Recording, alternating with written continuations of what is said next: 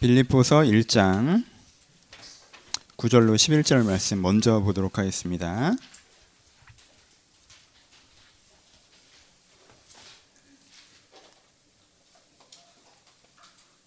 빌립보서 1장 9절에서 11절 말씀 먼저 보겠습니다.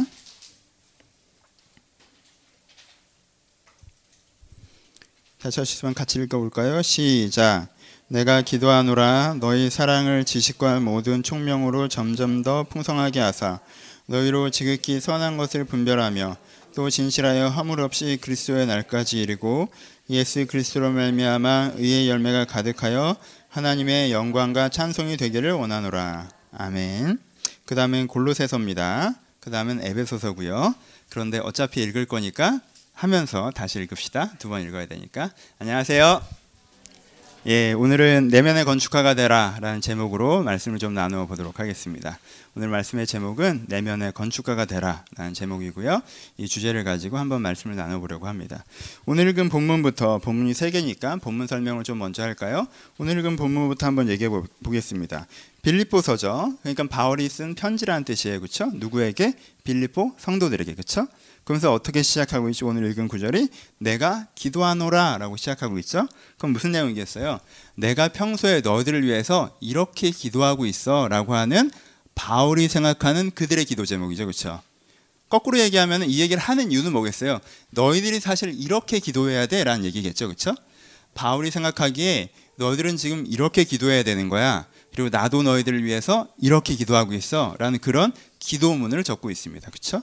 우리가 요즘에 기도문 쓰기 운동하고 있는데 그 기도문을 적고 있습니다.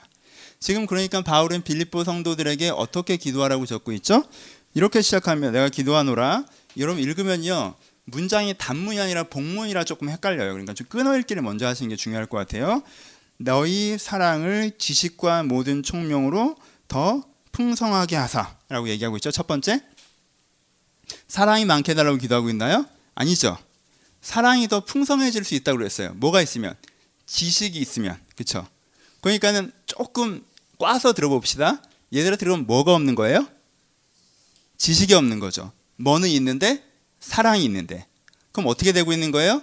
얘들의 사랑이 얘들의 무지로 더 풍성해지지 못하고 있다는 뜻이죠. 그렇죠? 그 다음을 봅시다.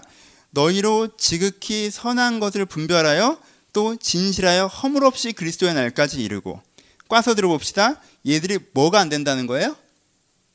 분별이 안 된다는 거예요. 지극히 선한 것을 분별하여. 무슨 뜻이에요? 얘들이 뭐가 선인지 뭐가 잘 안 된다는 거예요. 판단이 잘 안 된다는 거죠. 그렇죠? 그래서 뭐가 생긴다는 거예요? 허물이 생긴다는 거예요. 그렇죠? 그래서 바울이 기도하는 게 이 빌립보 교회에 대해서 바울이 생각할 때마다 바울이 빌립보 교회를 위해서 정말 기도하는 건 뭐예요? 이 빌립보 교회가 좀 똑똑해졌으면 좋겠다고 기도하는 거죠. 좀 쉽게 표현하면 그렇죠? 얘들은 어떤 애들이에요? 사랑은 많아요. 근데 뭐가 없어요? 개념이 없어요. 이 경우죠. 너무 좀 부정적으로 얘기했나요? 흐름을 좀 봅시다. 어떤 일들이 있었냐면요. 어떤 일이 있었는지 알면 이들이 그렇게 개념 없다로까지 얘기하기는 어려워요.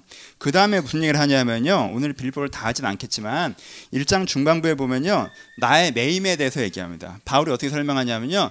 내가 매이는 것이 그리스도의 복음의 전파가 오히려 된 것을 내가 기쁘게 생각한다고 얘기해요. 그러면서 뭐라고 얘기해요? 내가 매인 것 때문에 너희들도 복음에 더 열정을 내고 나를 싫어하는 사람들도 질투하는 마음으로 복음에 더 열정을 내서 나는 감옥에 들어와 있는데 내가 감옥에 안 들어와 있을 때보다 오히려 내가 하고자 하는 일이 더 잘 되고 있는 것 때문에 내가 기뻐라고 얘기해요. 무슨 얘기예요? 스토리를 봅시다. 조금 복잡할 수 있지만 다시 한번 가보죠. 그러니까 어떤 상황이었다는 거예요. 바울이 교회에서 빌립보 교회에서 목회를 했는데 바울을 좋아하는 바울의 지지 세력도 있지만 누구도 있었다는 거예요. 반대파도 있었다는 거죠. 바울을 싫어하는 사람들이 있었어요. 여러분 위로 봐주세요. 바울도 싫어하는 사람이 항상 있었어요. 어디를 가나. 싫어하는 사람도 있었어요. 근데 바울이 없어지니까 무슨 마음이 들었어요? 이 사람이 전도를 열심히 했어요. 왜?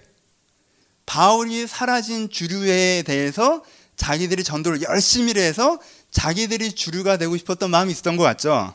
그렇죠? 정치적으로 보면 다른 표현으로는 바울이 공백되니까 조금 더 긍정적으로 표현하면 주인의식이 생기면서 원래 담임 목사가 마음에 안들땐 교회에 열정이 없다가 담임 목사가 마음에 안 드는 담임 목사가 떠나면 왠지 열정이 생기잖아. 그러니까 뭔가 내가 이 교회를 향한 사명을 더 감당했다는 열정이 생겼다는 거예요. 근데 바울은 그걸 뭐 어떻게 평가해요? 긍정적으로 평가하는 거죠. 그렇죠? 근데 이 바울을 추종했던 사람들은 바울 빌립보 교회 일반적인 사람들은 그걸 어떻게 평가했어요? 부정적으로 평가했어요. 뭘로 받아들였어요? 상처로 받아들였어요. 어떻게? 야, 어떻게 우리가 그렇게 사랑하는 바울이 감옥에 갔는데 그것 때문에 갑자기 열정이 생겨? 아, 뭐 저런 것들이 있어. 사람이야? 어? 좀 그래서 같이 슬퍼해야 되는 거 아니야? 뭐 이런 마음인 거죠. 그래서 바울은 긍정적으로 평가하는 사건을 이 빌보 성도들은 어떻게 하는 거예요? 부정적으로 평가하고 있어요. 그래서 뭐가 줄어들어요? 사랑이 풍성해지지를 못하죠. 근데 바울은 이 사람들 어떤 마음이 된다는 거야? 너들이 관계 중심적인 사람이 아니라 목적 중심적인 사람이라면 야, 내가 친한 애를 네가 미워해? 그럼 넌 나쁜 애야. 이런 식으로 보지 말고 야, 얜 좋은 애야. 얜 나랑 친하고. 근데 얘가 내 좋은 애고 친한 애인데 그렇다고 얘를 네가 이 좋고 친한 애를 내가 친한 애를 네가 미워해? 그럼 네가 나쁜 애야. 이런 식으로 보지 말고 뭐 어떻게 보라는 거예요? 목적 중심으로 보라는 거예요. 하나님과 멀었던 사람이 하나님에 대한 열정이 좀 약했던 사람이 어떤 계기로 열정을 더 갖게 됐으니까 이건 좋은 일이다. 전에는 얘랑 신앙적인 common sense가 적었는데 이걸 계기로 신앙적인 common sense가 더 많아졌으면 얘가 얘를 싫어하는 거랑 상관없이 너랑 얘는 더 좋은 성도들이 될 수 있다라는 게 이게 사랑의 풍성함이에요. 그렇죠? 오늘 되게 성경 배경지기 좀 많이 들어가요. 그렇죠? 요게 하나가 있었어요. 또 하나는 뭐였냐면요. 빌립보서 3장에 보면 뭘 얘기하냐면요. 너들 가운데 어, 개들을 삼가하고 행악자들을 삼가하고 할레파들을 예, 삼가라고 얘기하면서 형식주의자들이 너희 안에 들어온 문제들에 대해서 얘기했어요. 그러면서 내가 어 바리, 내가 유대인 바리새인들을 반지고 내가 베냐민 지파 이런 얘기들을 합니다. 무슨 뜻이에요? 이 사람들 또 뭐가 있었어요? 하나는 관계적인 거였고 또 하나는 뭐였어요? 그, 그 당시에 빌립보 교회에 찾아와서 야 그래도 이건 지켜야 돼 저건 지켜야 돼 저건 지켜야 돼라는 어떤 신앙 규율적인 신앙에 대해서 통찰력 있고 비판적으로 받아들이지 못하고 좋아 보이니까 시키는 대로 그냥 했다라는 거예요. 그렇죠 굳이 안 해도 되는 쓸모없는 것들을. 신앙의 성장에 도움이 안 되고 자기 스스로를 자랑하는 데한 도움이 되는 것들을 이들이 그냥 무비판적으로 수용해서 했어요. 거기서 뭐가 뭐가 없다는 거예요? 지극히 선한 것이 분별이 안 된다라는 거죠. 지금 바울이 그 얘기를 하는 거죠. 포인트를 알겠어요? 빌보 교회 사람들은 어떤 사람인지 그림이 그려지죠. 이 사람들은요 착한 사람들이었어요. 되게 착한 사람들이에요. 그래서 판단이 안 되는 사람들이에요. 되게 착하니까 두 가지로 판단합니다. 착한 사람들이 하는 흔한 실수, 부정적인 의미에서 착함을 얘기하는 거 내가 진짜 쓰는 구, 그 카인드함이 아니고 부정적인 의미에서 착함을 그냥 좀 사람이 아 쟤는 좀 착해 이런 사람들 좀 정서적이고 관계적이고 왠지 이런 것들을 더 중요하게 생각하는 사람들은 두 가지 실수를 해요. 뭐예요? 자기랑 관계가 안 좋으면 나쁘다고 생각하죠. 두 번째, 그게 뭔지 비판적으로 받아들이지 않고 호의적으로 얘기하면 다 좋은 거라고 생각해요. 그래서 좋은 사람인데 나랑 친한 애랑 관계가 안 좋으면 나쁜 사람으로 바라봐요. 나쁜 사람인데 제가 나한테 친절하게 얘기하면 좋은 건 줄 알고 배워요. 그러니까 되게 사랑이 많은 빌립보 교회인데 사랑이 많은 빌립보 교회인데 뭐예요? 이 지각 없음 때문에 이 지식으로 사랑이 풍성해지지 않고 제한된 때문에 어떻게 되는 거예요? 사랑이 어떻게 돼요? 조금씩 메말라가기 시작하죠. 왜요? 감정적으로 거치는 게 생기잖아요. 해봤자 헛바퀴 도는 일을 자꾸 하고 있잖아요. 그러니까 어떻게 돼요? 빌보에서 가장 많이 하고 있는 얘기가 기뻐하라거든요. 무슨 뜻이에요? 그래서 기쁨이 감소하기 시작한다는 거예요. 신앙적인 즐거움이. 그렇죠? 그래서 바울이 그들을 위해서는 자기는 이렇게 기도한다는 거예요. 너희한테 뭐가 필요하다? 지극히 선한 것을 분별하는 것이 필요하다고 내가 너희를 위해서 기도하고 있다고 얘기합니다. 너희한테 뭐가 있다? 너희들의 너희들의 사랑을 더 풍성하기 위한 지식, 판단을 내가 구하고 있다라고 얘기하고 있습니다. 그렇죠? 그림이 잡히시죠? 오늘 이런 각각의 얘기를 하려고 하는 건 아니에요. 다시 갑시다. 그 다음에 빌립보 다음에 골로새죠. 넘겨보세요. 두 장만 넘기시면 됩니다. 골로새서 1장 9절에서 12절입니다. 여기도 기도겠죠. 오늘 어떤 식으로 흘러가는지 감이 오시죠? 조금 지루할 것 같다는 위기감도 드시죠? 하지만 참고 따라오면 괜찮을 것 같죠? 한번 읽어봅시다. 골로새서 1장 9절에서 12절 한 목소리 읽습니다. 시작. 이로써 우리도 듣던 날부터 너를 위하여 기도하기를 그치지 아니하고 구하노니 너희로 하여금 모든 신령한 지혜와 청명에 하나님의 뜻을 아는 것으로 채우게 하시고 죽게 합당하게 행하여 범사에 기쁘시게 하고 모든 선한 일에 열매 맺게 하시며 하나님을 아는 것에 자라게 하시고 그의 영광의 힘을 따라 모든 능력으로 능하여 하시며 기쁨으로 견딤과 오래 참음에 이르게 하시고 우리와 하여금 빛 가운데서 성도의 기업의 부분을 얻게, 얻기에 합당하게 하신 아버지께 감사하게 하시기를 원하노라. 아멘. 문장을 이렇게 쓰면 안 돼요. 그렇죠? 한 문장이잖아. 그래서 우리가 이 부분을 읽을 때 느낌이 안 와요. 근데요. 이게 번역이라 그래요. 원어는 헬라어로 쓰여져 있잖아요. 그러니까 한국어는 이렇게 번역을 이게 원어대로 번역을 한 거긴 한데 우리식으로는 그렇게 번역을 잘한 건 아니에요. 왜냐하면 뭔 말인지 모르겠잖아. 끊어 읽으시면 돼요. 그렇죠? 맨 처음에 뭐라고 얘기해요? 항상 너희들을 위해서 기도하고 있다고 얘기하죠. 그 다음에 모든 신령한 지혜, 모든 신령한 지혜와 총명에 하나님의 뜻을 아는 것으로 채우게 하시고 이 사람이 지혜와 총명이 없다라고 얘기하는 거예요? 아니죠. 이 사람이 지혜가 총명이 어느 정도 있어요. 근데 여기에 뭐가 필요한다는 거예요? 하나님의 뜻을 아는 것으로 채우기를 바란다는 거예요. 그러니까 여기서 하나님의 뜻은 뭐, 뭐가 아니고 뭐예요? 보편적인 복음의 진리, 정보적인, 지식적인 보편적인 복음의 진리이기보다는 뭐예요? 지금 나를 향한 구체이고 선명한 어떤 이런 지적하는 부분들, 선명한 어떤 주관적인 부분들이 강하는 거죠. 지식과 총명은 있어요. 보편적인 복음에 대한 이해가 있는 교회예요. 근데 뭐가 없어요? 그래서 지금 내가 무엇을 해야 되는가가 약하다는 거죠. 그렇죠? 그 다음에 뭘 얘기합니까? 죽게 합당하게 행하여 범사에 기쁘시게 하고 죽게 합당하게 하여 범사에 기쁘시게 하고 무슨 뜻이에요? 행동에 대한 거죠. 합당한 행동으로 하나님이 기뻐하는 행동을 하는 게 너한테 기도하시는 거야. 좀 꽈서 들으면 뭐 하는 거예요? 이분 얘네들한테 지금 액센트는 뭐가 문제가 있는 것 같아요? 합당한 행동에 문제가 없죠. 합당한 행동이 없다는 게 이들의 문제겠죠, 그렇죠? 그 다음에 뭔 얘기를 해요? 기쁘시게 하고 모든 선한 일에 열매를 맺게 하시며 무슨 뜻이에요? 똑같죠? 선한 일들을 지속적으로 해서 열매가 맺혀지는 일이 약하다는 거죠. 그렇죠? 그 다음에 무슨 얘기를 합니까? 하나님을 아는 것에 잘하게 하시고 이건 아까 그 얘기죠. 그렇죠? 하나님의 뜻을 아는 것과 하나님을 아는 걸 얘기하고 그 아래 또 뭘 얘기해요? 그 영광의 힘을 따라 모든 능력으로 능하게 하시며 기쁨은 모든 견딘과 오래 참음에 이르게 하시고 무슨 얘기예요? 영광의 힘을 따라 무슨 뜻이에요? 영광의 힘을 따라는 그냥 그 거기서부터고 뭐예요? 능력으로 능하게 하시며 뭐예요? 영광 힘을 따라 얘가 힘을 내서 네가 힘을 내서 그 다음에 뭐예요? 기쁨으로 견딘과 오래 참에 이르게 하시고 뭐예요? 내가 하나님께서 주시는 힘으로 이걸 잘 참아내서 그 결과물까지 해낼 수 있도록 하시길 바란다라고 얘기하죠. 그렇죠? 이게 마지막 액센트예요. 그러니까 어떤 포인트인지 알겠죠?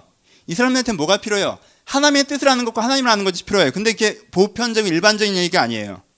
이 사람들은 뭐가 필요한 거예요? 지금 나를 향하신 지금 내가 뭘 어떻게 해야 되는지에 대한 명확한 하나님의 뜻. 그래 내가 지금 이걸 해야 되는구나. 명확한 하나님의 뜻을 알아서 그걸 어떻게 해야 되는 거예요? 실천해야 되는 거죠. 그렇죠?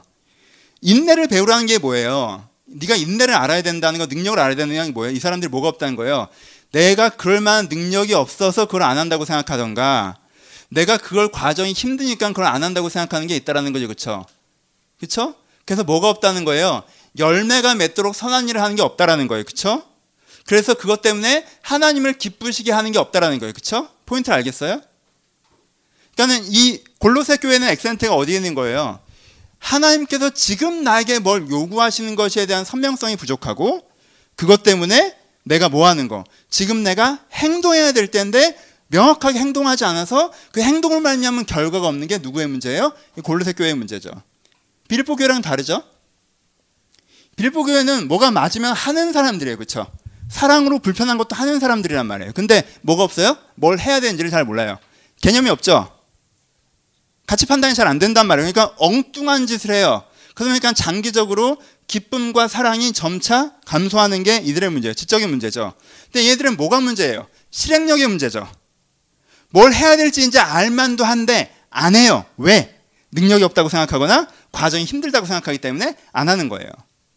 그러면 골로새 교회에서는 뭐가 지적받고 있냐? 골로새 교회를 골로새서를 다 읽어보시면요 두 가지 지적을 받습니다. 하나는 뭘 지적받냐면요 이들이 초등학문에 거주하고 있고 이들이 논쟁과 논란과 대화를 즐기는 부분에서 지적하고 계십니다.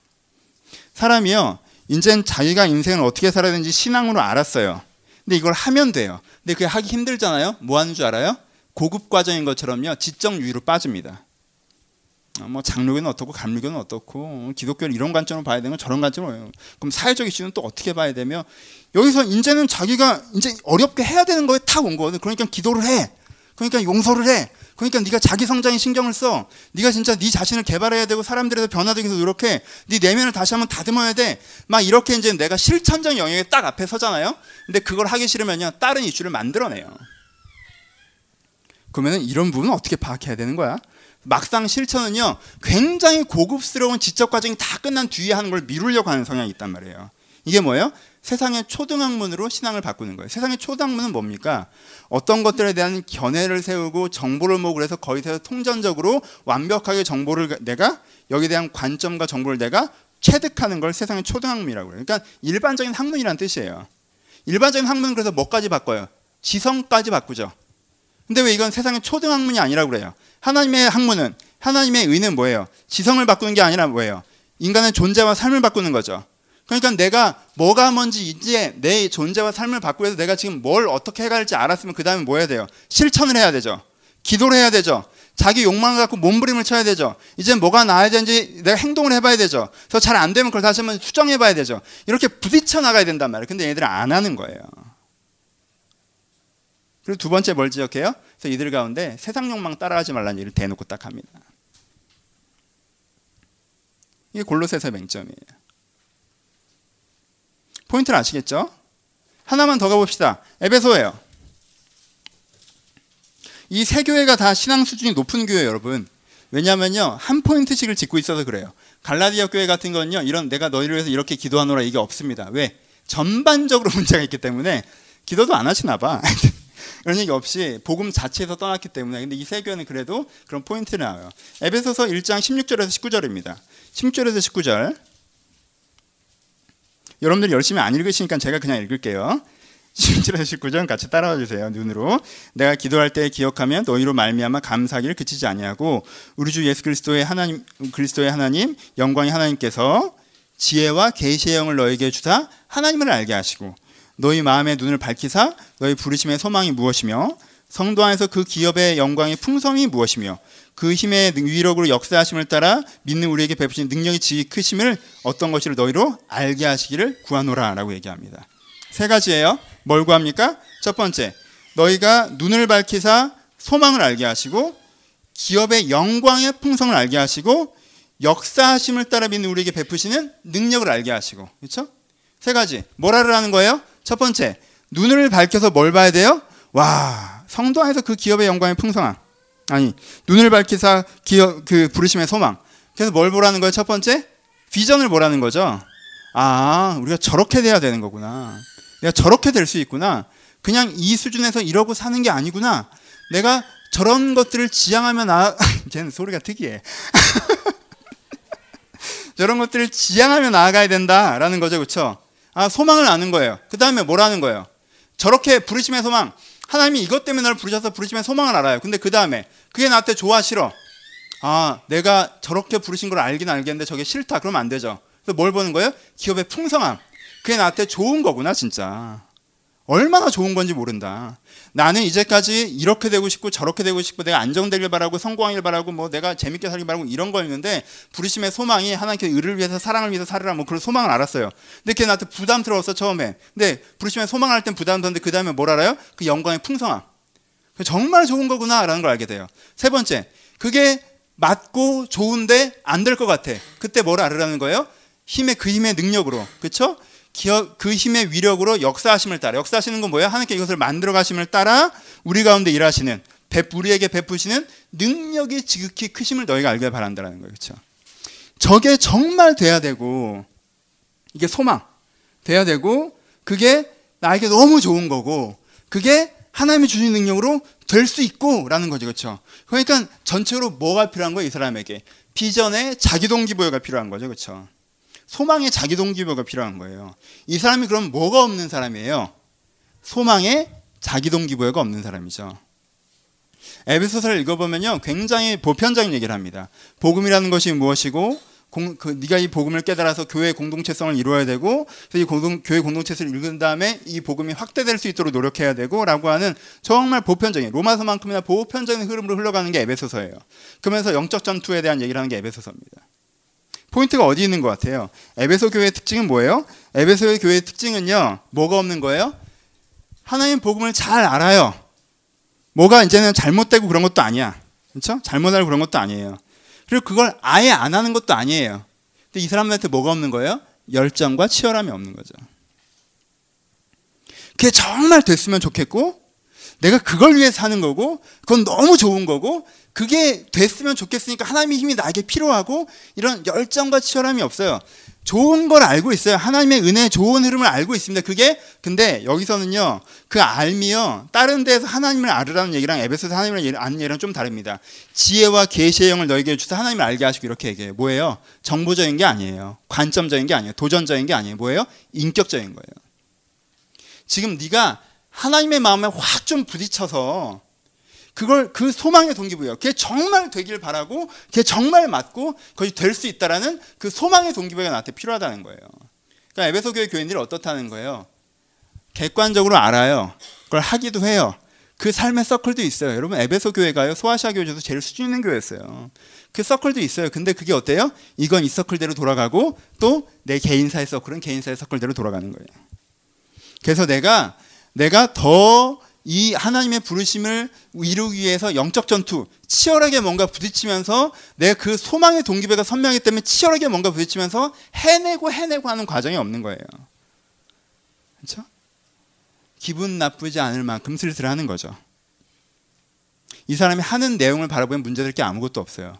근데 기분 나쁘지 않을 만큼 슬슬 하는 거예요. 전체적으로 뭐가 문제예요? 퍼센테이지의 문제. 그러니까 이 사람 뭐예요? 소망과 열정의 문제죠. 그렇죠? 이 세 사람의 캐릭터가 보이십니까? 이런 것들을 내적 지도라고 해요. 한 사람이 지금 사실은 이 각각에 대한 얘기도 해야 될 필요가 있죠. 각각에 대한 얘기도 하고 싶은 것들이 있어요. 이게 한편 한 편이 사실은 설교예요. 그렇죠? 한편 한편 설교를 해야 돼요. 여러분들이 신앙생활을 해가는 거 있어서 여러분들이 잘 배운 사람들이에요. A부터 Z까지 다 알아요. 그래서 종교 얘기하고 신앙 얘기할 때면 이 사람 얘기가 100% 맞아. 그러니까 여러분들이랑 얘기를 해보면요. 얘는 정말 신앙이 좋은 애야. 정말 뭐 흠잡을 데가 없어. 근데 얘가 사는 걸 보면 별다른 변화가 없어요. 별다른 감동도 없고 역동이 없다는 거예요, 뭔가. 뭔가 세상과 부딪히고 내적으로 충돌하고 변화를 만들어내서 더 나은 사람과 더 나은 삶이 되는 그런 게 없어요.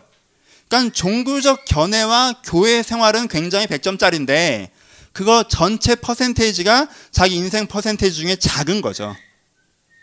그래서요, 교회에서 만나보면 이렇게 괜찮은 애가 없는데 그렇게 괜찮은 애를 통해서 벌어져야 되는 일이 얘한테 안 일어납니다.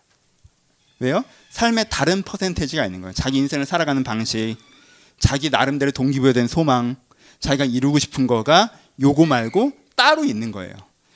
네가 지혜와 계시의 영을 주사 하나님을 알게 하시고 이런 하나님을 깊이 알아서 동기부여된 게 있는 게 아니라 뭔가 세상이 얘한테 지혜와 계시의 영을 줘서 세상의 영으로 뭔가 깊게 동기부여된 다른 게 있기 때문에 이쪽의 동기부여는 잘 약하게 진행이 되는 거죠. 그렇죠? 이런 캐릭터도 있어요. 근데 자기 점검할 땐 사람이 어떻게 해요? 자기를 전반을 안 보죠. 사운드는 본산이가 큰데 그렇죠? 묘한 게 있네. 예. 이번 주가 마지막에 여러분 아쉽죠. 오늘 세 명이 다 와서 셋이 한번 떠드는 걸 봤어야 되는데. 예. 하여튼 이렇게 되는 부분이 있죠. 그렇죠? 그러니까는 자기가 자기 신앙을 점검할 때는요 100점이 나와요. 목사랑 얘기해 봐도 얘는 100점이 나와요. 근데 한 3년 보면 어, 얘는 뭘까? 이런 생각이 들어요. 왜? 풀, 이 전체로는 잘 되는 애인데 퍼센테이지가 작은 거기 때문에. 그럼 스스로 뭘 봐야 돼요? 내가 괜찮은 사람은 자기호에서 걸어 나와야죠. 내가 이런 부분도 있지만 이런 부분이 있다는 걸 스스로 점검할 필요가 있죠. 그리고 그게 얼마만큼 확대되고 있는가에 대해서 자기 포인트를 잡아야 되는 부분이 있어요. 그렇죠? 아까 빌립보선 어때요? 내가 착한 사람이에요. 선한 사람이에요. 착한 사람, 누가 봐도 이 사람 착한 사람이에요. 바울 때문에 막 안타까워하고 교회에서 시키는 건 열심히 하고 누가 봐도 착한 사람이야. 근데 뭐, 뭐가 없어요? 분별력이 없는 사람이에요. 그래서 처음에 볼 땐 에베소 교회를 에베소적인 사람을 얘기해봐도 처음에 볼 땐 다 괜찮은 사람을 얘기해요. 근데 지켜보면 문제가 생기는 것처럼 얘도 처음 볼 때는 누구나 다 괜찮은 사람을 얘기해요. 근데 지켜보면 문제가 생기는 거 왜? 기준들이 잘못 꽂혀 있어요. 근데 어떻게 해요? 자기가 착한 사람이고 좋은 사람은 평가를 받는 사람은요, 자기 기준을 점검하지 않는 습관이 있습니다. 나쁜 사람이라는 소리를 듣잖아요? 그럼 자기 기준을 점검을 해요. 전 자기 기준을 끊없이 점검합니다. 내가 맞나? 바른 길로 가고 있나? 진짜 캐릭터가 주변에서 이렇게 칭찬받기보다는 의심받고, 응? 뭐 이러면 사람이 자기 점검을 한단 말이에요. 근데 주변 사람이 날다 좋은 사람이라고 하고 막 그러면요. 자기가 잘못됐을 거라는 생각을 잘 안 한다라는 거예요. 빌보 교회 성도들을 생각해 보세요. 내가 그렇게 사랑하는 바울이 투옥됐어요. 마음이 아파요. 근데 그걸 은근히 좋아하는 애들이 있어. 그에 대해서 긍정적인 관점으로 바라봐야 된다고? 도대체 납득이 안 가는 거죠. 어느 정도예요? 하, 내가 쟤네들을 진짜 참고 웃는 정도. 이 사람이 최선인 거예요. 그리고 자기는 열심히 하고 있다고 생각한단 말이에요. 골로새서 정말 똑똑해요. 이 사람이요 교회에서 나타나면 어떤 취향으로 나타나면요 성경 공부에 대한 열정 그리고 어떤 지식에 대한 열정이에요 남보다 훨씬 탁월합니다. 대안적인 사회가 무엇이고 아, 기독교는 엘루를 보면 끝까지 봐야 되고 뭐 셰퍼를 봐도 끝까지 봐야 되고 내가 C.S. 리스를 봤으면 끝까지 봐야 되고 막 이걸 뭐 정말 다 기독교계의 어떤 서적이나 개념이나 논쟁들이나 타종교 간의 이슈나 그리고 교리적인 문제들이나 교단적인 문제들이나 한 교회 전반적인 흐름이나 이런 걸 막 공부하고요 그런 들 굉장히 즐깁니다. 그리고 기도를 안 해요. 이런 지 옆에 있는 사람을 사랑할 줄 모릅니다. 아침에 일찍 일어나서 자기가 해야 될 노동을 감당할 생각을 안 해요. 그리고 자기를 보호하고 있는 그 지적 유의가 자기의 수준이라고 자꾸 생각해요. 그래서 진짜 인생에 뛰어들 용기가 없어요. 진짜 부딪히고 싸우고 도전받고 깨지고 실천하고 변화되고 아니 내적 싸움과 외적 싸움을 싸워볼 용기가 없는 캐릭터들이에요. 그때 이 사람이 들어야 되는 건 뭐예요? 막연한 교회에 대한 정보가 아니에요. 지금 나에게 하시는 주의 뜻을 딱 들어야 되는 거예요.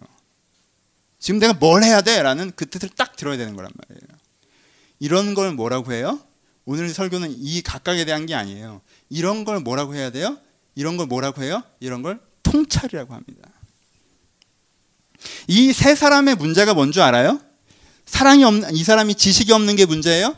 이 사람이 내가 도전하지 못하는 게 문제예요? 이 사람이 자기가 여기서 완전 열정이 없는 게 문제예요? 예, 그것도 문제예요. 근데 더 큰 문제가 뭔 줄 알아요?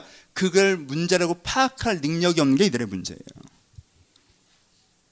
바울은 지금 이들에게 뭘 제시해주고 있는 거예요? 그들 자신에 대한 통찰을 제시해주고 있는 거예요.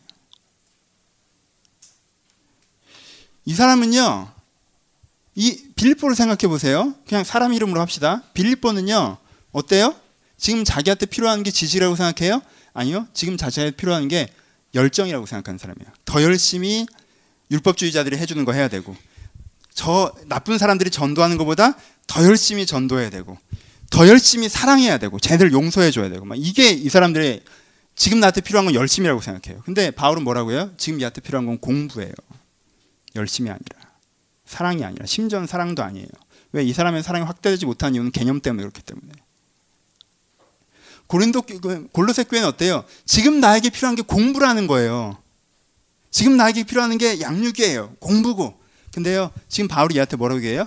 너한테 지금 필요한 건 공부량을 늘리는 게 아니라 5분이라도 기도를 시작하는 거라고 얘기하는 거예요.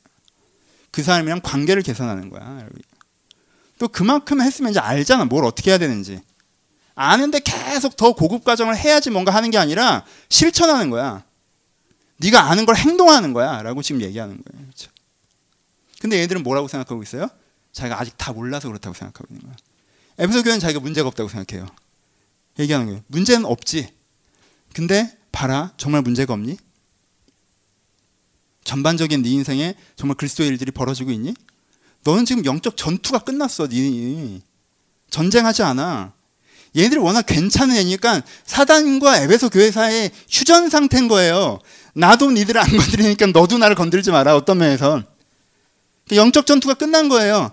그 정도 신앙생활 잘하고 세상을 도전하지 않고요. 그렇죠?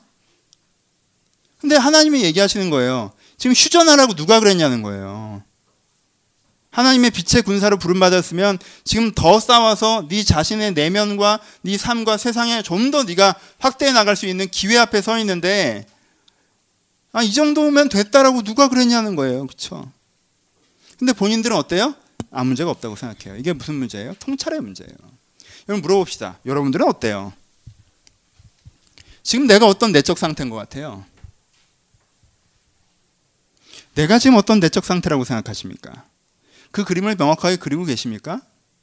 아, 나는 나는 지금 알 만큼 아는데 지금 도전의 때가 있는데 도전에서 내가 망설이고 있구나. 이걸 알기만 해도 문제 50%는 해결이 돼요. 난 지금 사랑의 문제가 아니라 개념의 문제구나. 이걸 알기만 해도 50%가 해결이 돼요. 난 전체로 괜찮은데 이게 확장성의 문제가 아니라 알기만 해도 50%가 해결이 돼요. 문제는 어디서 어디서 발생합니까? 자기 자신에 대한 정확한 내적 통찰이 안 되기 때문에 문제가 많은데 문제가 없다고 생각하고 문제가 없는데 문제가 많다고 생각하고 다른 게 문제인데 이게 문제라고 얘기하는 그의 view 없음, 눈멂에 그들의 문제가 있다는 거예요. 통찰력을 배우십시오. 여러분들의 내면을 스스로 들어봐서 하나님과 기도해 볼 때 내가 지금 어디에서 와서 어디로 가고 있고 지금 어느 정도인지 그래서 내가 무슨 이슈의 싸움을 싸우고 있는지를 여러분들이 명확하게 기억하고 있어야 됩니다. 여러분들은 상당수는 그걸 알고 있을 거예요. 그렇죠? 어떤 분들은 지성의 문제예요. 공부를 하려고 마음 먹어지니 한 3년째가 지나신 분들이 있어요. 그렇죠? 어느 부분은 실천의 문제예요. 이젠 해야 되는데 계속 내가 뭘 모른다라 해서 그래도 변명하시는 분들이 있어요. 뭘 바꾸라고 분명히 얘기를 했는데. 그게 힘든 거죠. 그러니까 뒤로 빠지는 거예요. 어떤 부분은 빌립보서에서 안 나와 빌립보서의 정반대. 빌립보는 그걸 잘하고 있지만 어떤 부분들은 사랑의 문제예요. 알고 신천하는데 그렇죠? 예, 그 뭐야 계, 계시록에 나왔었던 것처럼 알고 신천하는데 뭐가 없어요? 사랑이 부족한 케이스들도 있어요. 관대함과 사랑과 젠틀함으로 하지 않는 것들. 뭐예요? 자기 이슈에 대한 명확한 이해를 갖는 거 이게 굉장히 중요하다는 거예요. 좀 얘기의 관점을 바꿔볼까요? 건축가과 집주인의 차이로 설명해 봅시다. 건축가와 집주인의 차이는 뭐가 있어요? 건축가는요 빈 터전에서 어떤 집이 세워졌으면 좋겠다고 자기 머릿속에 그려내고 그 그림을 도면으로 완성하고 그 도면을 가지고 사람들을 불러 모으고 사람들을 불러 모아 일을 시켜서 마치 그 집이 세워지게 하는 것까지 빈 공간에서 실제가 만들어지는 것까지를 누가 하는 거예요? 건축가가 하는 역할이죠. 집주인이 하는 역할은 그 집을 보고 마음에 들어하는 것부터가 집주인의 역할이죠, 그렇죠?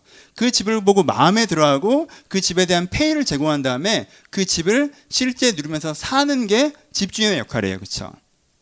요리사와 미식가의 역할이죠. 요리사는 뭘 하는 거예요? 어떤 요, 어떤 재료를 배합해 볼까? 어떤 소스를 써 볼까? 어떤 양념을 써 볼까? 간은 얼마 정도 할까를 어떻게 한 거예요?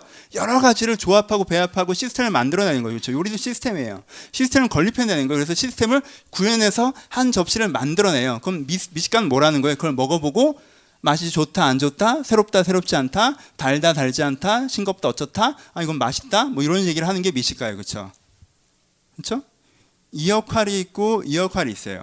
일반적인 삶의 영역에서 소비적인 영역에서는 이게 구별이 됩니다. 구별할 수가 있어요. 그러니까 이게 단절이 가능하다는 거예요. 여러분, 여러분들이 건축가가 아니어도 좋은 집에 살 수 있어요. 저희 집을 제가 만들지 않았잖아요. 저희 집이 어떻게 생겼는지 몰라요.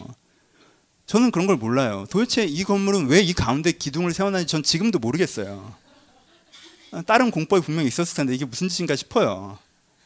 근데 나름대로 자기들의 이유가 있었겠죠. 몰라요, 저는. 그냥 저는 어떻게 하는 거예요? 불평하거나 좋아하면서 쓰는 거예요. 그렇죠? 요리도 마찬가지예요. 제가 좋아하는 집이 있어요. 어, 거기 진짜 맛있어. 대박이야. 야, 같이 가자, 같이 가자. 먹어봐. 맛있지, 맛있지, 맛있지. 오, 진짜. 오, 목사님 감사해요. 여기 진짜. 저도 계속 올게. 좋지. 어떻게 만드는지 알아요? 몰라요. 그렇죠? 그래도 돼요, 안 돼요? 그래도 돼요. 여러분, 좋은 집을 알아볼 수 있는 안목과 맛있는 집을 많이 알고 있는 정보도요 일반적인 소, 소비재적 사회에서는요 큰 재능이고요 큰 능력입니다. 그렇죠 그럼 문제가 없어요. 근데 문제는 어디서 발생하냐면요 이게 분리가 안 되는 영역이 있어요. 분리가 안 되는 영역이 있어요. 그리고요 여러분들이 생각하는 것보다 꽤 많습니다 분리가 안 되는 영역이. 그러니까 건축가이자 집주인이어야 하는 영역이 굉장히 많아요 관계도 마찬가지입니다. 여러분, 누군가 관계를 여러분들 만들어 줍니까? 그럼 여러분들이 그 관계를 누리기만 하면 돼요? 아니에요. 관계는 그렇게 되는 게 아니에요. 관계는요, 90% 내가 만드는 거예요. 90% 내가 만드는 거예요. 내가 사람들에게 교집합을 찾아낼 수 있는 방법, 관점, 그 사람에게 말을 걸 수 있는 능력, 그리고 그 사람과 호의 있는 대화를 끌어갈 수 있는 능력, 그리고 그 사람에게와 내 생각을 공유시켜서 내게 좋은 사람들을 알아내고 그 사람에게 헌신을 통해서 좋은 관계를 창출해내는 건요, 뭐가 있어야 돼요? 건축가여야 가능한 거예요. 좋은 관계를 빌드업할 수 있는 건축가여야 돼요. 일반적인 여러분 사회적인 관계에서 안 그래도 될 때가 있어요. 소비적인 관계가 있잖아요. 한 10명을 사무실에 다 만났어요. 10명은 다 그렇게 건축을 할 필요가 있어요? 여러분, 그렇게 여러 개 지으면 집 좁아요. 그러니까 뭐 얘 소비적인 관계, 얘 마음에 드네, 얘 마음에 안 돼, 이럴 수 있어요. 근데 부부 관계는 어때요? 그럴 수 있어요? 아니에요. 부부 관계는 100% 여러분들이 건축가여야 돼요. 남자랑 여자랑 같이 살아가면서 어떤 좋은 관계가 되어가는지 빌드업 할 수 있는 사람만 좋은 부부관계라는 집을 누릴 수가 있는 거예요. 부부관계 건축가가 아니면요, 좋은 부부관계의 집에 살 수 없습니다. 부모 자식 관계도 마찬가지예요. 어디서 진짜 이런 애가 태어났어 정말 착하고 좋은 애가 태어나요? 안 그래요. 무슨 뜻이에요? 여러분들은 부모님한테 그런 자식입니까? 말투가 너무 공격적이었나? 하여튼. 어, 전 제가 그렇지 않아요. 거기서는 부모가 훨씬 더 많은 역할을 해서 부모와 자식 간의 좋은 관계를 빌드업 할 수 있는 능력이 자기한테 있어야 돼요. 그래야지 좋은 부모 자식 관계라는 걸 누릴 수가 있어요. 여러분, 낳아놓는다고 부모랑 아이들이랑 좋은 관계가 돼요? 아니에요. 그 관계를 만들어갈 능력이 없이 지 하고 싶은 대로 하잖아요. 그럼 여러분들 나이 때 되면요, 하, 이제는 쿠테타죠 다. 여러분 지금 그거 하고 계시잖아요, 다들. 스무 살 때까지 참고 살다가 어, 나한테 그럴 수 있냐 말. 쿠데타 하잖아요 지금 다. 지금도 쿠데타를 시도하지 못하시는 분들은 내가 결혼하면 내가 명절 때만 온다 이렇게 마음에 결심하면서 또 이렇게 하고 있잖아요. 관계도 그래요. 여러분 인생도 그렇습니다. 인생이 뭔지에 대한 이해를 가지고 인생의 방향성과 목적성을 정한 다음에 그걸 성실하게 만들어가서 그 열매를 내 인생에 채워낼 수 있는 사람이 아니면요 인생을요 누릴 수가 없어요. 그런 사람은요 인생을 누릴지를 못해요. 그냥 인생에 대해서 마음에 드네 마음에 안 드네 내 인생 왜 이러네 왜 저러네 이런 소리만 해요. 인생엔 집주인이 없습니다. 인생이란 집은요 자기가 지어서 자기가 사는 거예요. 인생이란 것이 무엇인지 방향과 목적을 정하고 그것을 어떻게 해나갈 건지 내 자신을 동기부여해서 그것들을 실천하고 그 실천할 가운데 건강한 열매들을 낼 때 이 균형성 속에 들어갈 때만 인생을 인생답게 살 수 있고 인생을 누리는 거예요. 이건 누가 만들어주는 게 아니라고. 여러분 오늘 얘기하는 건 뭐겠어요? 통찰에 대한 얘기를 여러분 내면도 그래요. 여러분 내면도 마찬가지예요. 내가 뭘 느끼는지 뭘 원하는지 뭘 생각하는지를 통찰하고 파악하고 바울이 그러죠. 지금 이 사람들이 뭘 원하고 뭘 느끼고 뭘 생각하는지를 파악하잖아요. 그럼 파악한 데서 끝나요? 아니죠. 어떻게 돼야 되는지를 알죠. 그렇죠? 그냥 파악하는 게 아니라 그런 생각과 그런 감정과 그런 의지로 살아가면 안 되고 네 생각이 이렇게 돼야 되고 네 감정이 이렇게 되고 네 정서가 이렇게 되고 이렇게 돼야 돼. 근데 여기서 이렇게 되려면 너희한테 지금 공부가 필요해. 하나님을 깊이 만나는 게 필요해. 뭐가 필요해? 뭐가 필요한 거예요? 현재에 대한 파악, 그리고 지향, 그리고 그것을 어떻게 해야 되는지에 대한 제시, 방법론적. 이게 되는 거죠. 내면에 이게 있는 사람만, 내면의 건축가만 내면을 누리면서 살 수 있습니다. 그건 그렇게 되는 거예요. 우리의 제일 큰 실수는 뭔 줄 알아요? 현대사회 산업사회를 살다 보니까 우리가 분업에 익숙해져 있어요. 그래서 어떻게 생각해요? 내가 지은 집이 아닌 집에 살, 살, 살아가고 내가 만든 음식이 아닌 음식을 먹고 살아가다 보니까요. 내가 만들지 않는 내면을 누릴 수 있다고 생각하고요. 내가 만들지 않는 인생을 누릴 수 있다고 생각하고요. 내가 만들지 않는 관계를 누릴 수 있다고 생각을 해요. 그래서 계속 미식가처럼 굽니다. 미식가처럼 굴어요. 어, 인생이 맛이 없네. 어, 답답하다. 사는 게 고작 이게 전부인가? 어, 나 지루해. 그럼 미식가는요, 거기서 맛없으면 딴 집 가면 될 때 미식가를 하는 거예요. 그 집 마음에 안 들면 딴 집 살면 될때 그 내가 집주인을 하는 거라고. 근데 여러분 인생이 마음에 안 들어요. 어떻게 하실 건데요? 딴 집 갈 수가 없죠. 그때부터 열받는 거예요, 이 사람은. 내 인생이 마음에 안 들고 제 인생이 마음에 드는데 나는 난 이제는 제가 돼야지 이렇게 안 된다. 그러니까 그때부터 속이 터지는 거야. 옆집에 더 맛있는 걸 파는데 난 맛없는 집만 가서 먹어야 되는 것 같은 분노가 있는 거지. 황당한 얘기예요, 근데. 관계를 만들지 몰라요. 근데 나한테 왜 이렇게 좋은 사람들이 없지? 내 인생에 왜 이런 사람들만 있지? 자꾸 그렇게 얘기해요. 그렇게 되지 않아요. 내면에도 소비자, 소비자적 태도로 갔습니다. 어, 난 왜 우울하지? 난 왜 화가 나지? 난 왜 답답하지? 아, 난 왜 이렇게 혼란스럽지? 난 왜 이렇게 어지럽지? 아, 난 내 내면을 쳐다보면 정신은 하나도 없어. 아, 난 왜 이렇게 됐지? 자꾸 테스트예요. 예. 미식가처럼 군단 말이에요. 집주인처럼 굴어요. 모델 하우스 와서 아유 여기는 어떻게 통로를 이렇게 뺐어? 불편하게 동선이 여기 집은 안 되겠네. 그 집이야 어떻게 할 거야? 그 집이라고요. 옆집 모델하우스 가스 있을 때만 그런 태도를 갖는 거예요. 여러분, 여러분 인생의 상당히 많은 부분은요, 여러분들이 건축가이자 집중해야 되는 거예요. 여러분들이 스스로 요리사이자 미식가여야 되는 거예요. 미식가를 하지 말라는 게 아니에요. 아무거나 먹으라는 게 아니에요. 아무 집이나 살라는 게 아니에요. 여러분, 까다로운 미식가가 되세요. 까다로운 여러분의 집중이 되십시오. 그래야 여러분들이 탁월한 요리사가 될 수 있고, 탁월한 건축가가 될 수 있는 거예요. 그렇죠? 테스트를 높이세요. 그건 뭐라고 안 할 테니까. 그건 오히려 여러분 도전합니다. 대충 먹고 만족하지 마십시오. 인생이 그것보다 맛있는 거니까. 테스트는 높이세요. 근데요, 그 높은 테스트가요, 여러분들 자신을 동기부여해야지 누군가에 대한 불평과 원망이 되는 것처럼 우스꽝스러워지는 게 없는 거예요. 지금 바울이 이 사람들한테 무슨 얘기를 하는 거예요? 바울이 자기 자신한테 뭘 얘기하는 거예요? 통찰에 대해서 얘기합니다. 통찰은 뭐예요? 통찰은 청사진이에요. 내가 아무것도 없는 그냥 공터예요. 이 공터에서 뭐가 어떻게 만들어져야 된다라는 청사진을 하는 거예요. 그렇죠? 이 사람들은 지금 개념이 없어요. 이 사람들은 지금 열정이 없고요. 이 사람은 지금 헌신되지 않았어요. 이 사람들은 공터예요. 근데 그 공터에서 바울이 뭐 하는 거예요? 이들이 어떻게 돼야 된다는 청사진, 집을 제시하고 집에 대한 그림을 보여주면서 이들 가운데 어떻게 하는 거예요? 제시해주고 있는 거예요. 그렇죠? 그게 돼야 됩니다, 여러분. 여러분, 여러분들 공터에 갖다 주시면 여러분들은 뭘 하실 거예요? 여러분들 공터에 갖다 주면 1박 2일이야? 뭐 정글의 법칙이야? 여기서 자라고? 뭐 침낭도 없어? 사람이 어떻게 여기서 자라고 생각하는 사람이 있고요. 그 공터에 갖다 주면 나에게 땅이 주어졌다고 생각하고 여기에 무슨 집을 지을 거라고 생각하는 사람이 있단 말이에요. 여러분 인생은 다 공터로 주어지는 거 아니에요? 내면은 다 공터로 주어지는 거 아닙니까? 여러분 공터가 주어졌으면 그럼 여기서 살으라고라고 얘기하는 게 아니라 그럼 여기서 무엇을 지어야 하는가를 얘기해야 되는 거예요. 바울이 빌보 교회를 보면서 아 걔들은 개념이 없어. 성격만 좋고 개념이 없어서 아, 난리야. 이러지 않았어요.